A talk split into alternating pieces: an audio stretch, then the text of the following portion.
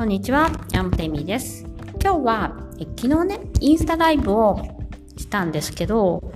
そこで YouTube にそのライブを載っけました。そしてその中で出てきたことで、あ、これだなと思うことがあったので、えっと、お伝えしたいなと思います。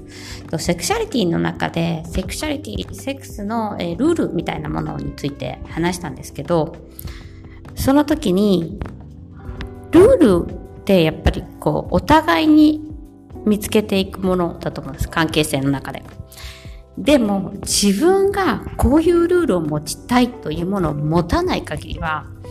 ルールを作ることはできないんですね。つまり、相手にじゃあルール作って、これやって、あれやってって女性がやる場合は、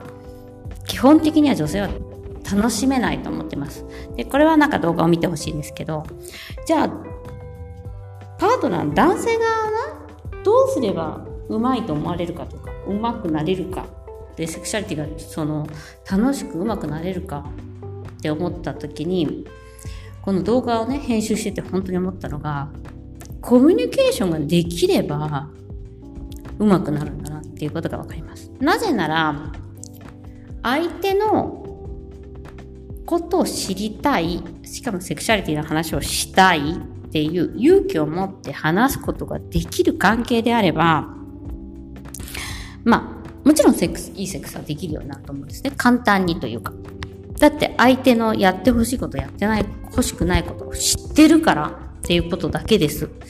でもその情報っていうのは本や、うん、インターネットとかね、そういうなんか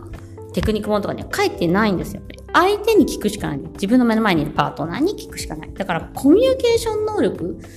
っていうのが、まあ、なーなーにしてやってたら絶対手に入らないものだと思うんですね。これって相手に対し、相手の情報を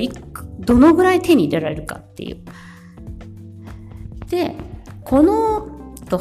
セクシャリティの話ができるっていうのは、やっぱり相手の深いことを知ったりとか、他の人には話さないことを知るので、親密性っていうのは高まると思います。つまり、あの、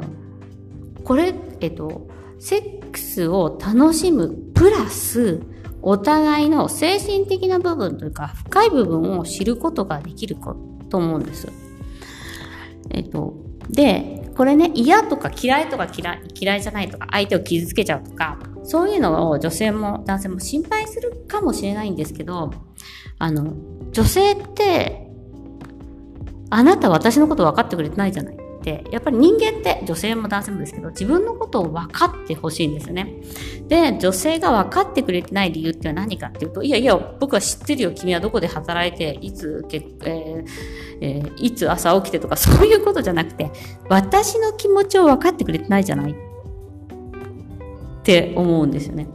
つまりセクシャリティにおいても何を感じてるかとかを分かってくれた時点で例えば痛いっていうのを分かってくれた時点で理解してくれたっていうことで、あの、リラックスできるし、あそこでコミュニケーションの質は上がると思います。あの、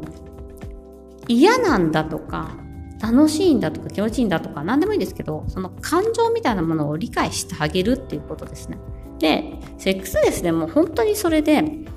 何が嫌だって彼は私のことを分かってくれてない、セックスレスの辛さを分かってくれてないっていうのは、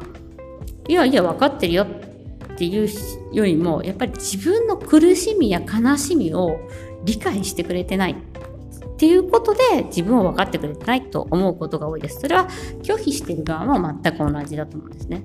つまり相手のことをセクシャリティの中でも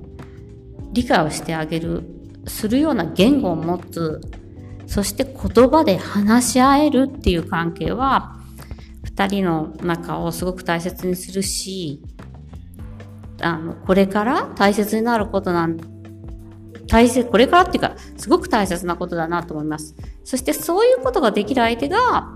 やっぱり、あの、いい関係が保てるし、なおかつ、セックスの上手い人なんだろうなと思いました。ということで、今日はここまでです。ご視聴ありがとうございました。